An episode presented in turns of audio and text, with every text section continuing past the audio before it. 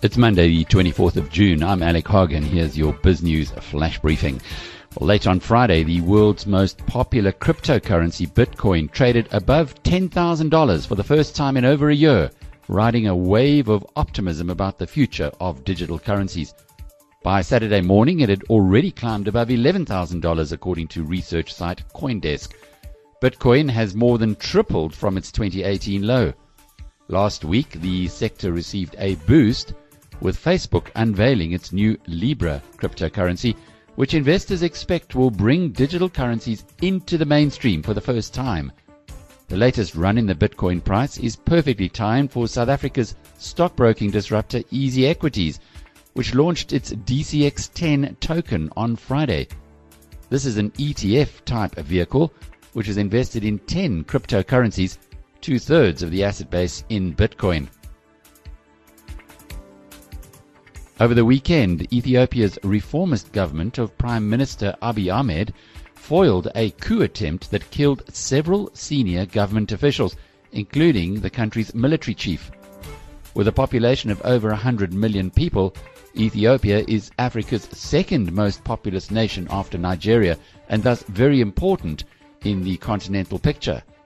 An Ethiopian government spokesman said rebel gunmen launched a coordinated assault shortly after 9 o'clock on Saturday night, killing Army Chief General Seare Mekonnen and Ambachew Mekonnen, the governor of the state of Amhara, which hosts the national capital of Addis Ababa. Most of the perpetrators have been arrested by federal forces, including the alleged ringleader Asamiu Tsige, a hardliner who is opposed to the Prime Minister's reforms. Since rising to power last year, Mr. Ahmed has sought to deliver shock therapy to one of the world's most entrenched one party systems. He has released political prisoners, removed bans on political parties, prosecuted officials accused of gross human rights abuses, and re established relations with neighboring Eritrea. He has also pledged to liberalize Ethiopia's tightly controlled economy and partly privatize state-owned enterprises, including Ethiopian Airlines, one of the world's fastest growing carriers.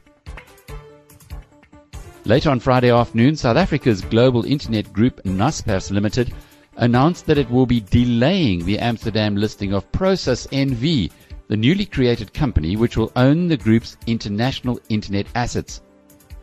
The listing had to be pushed out by two months to September after a third party service provider made an error in dispatching information to shareholders.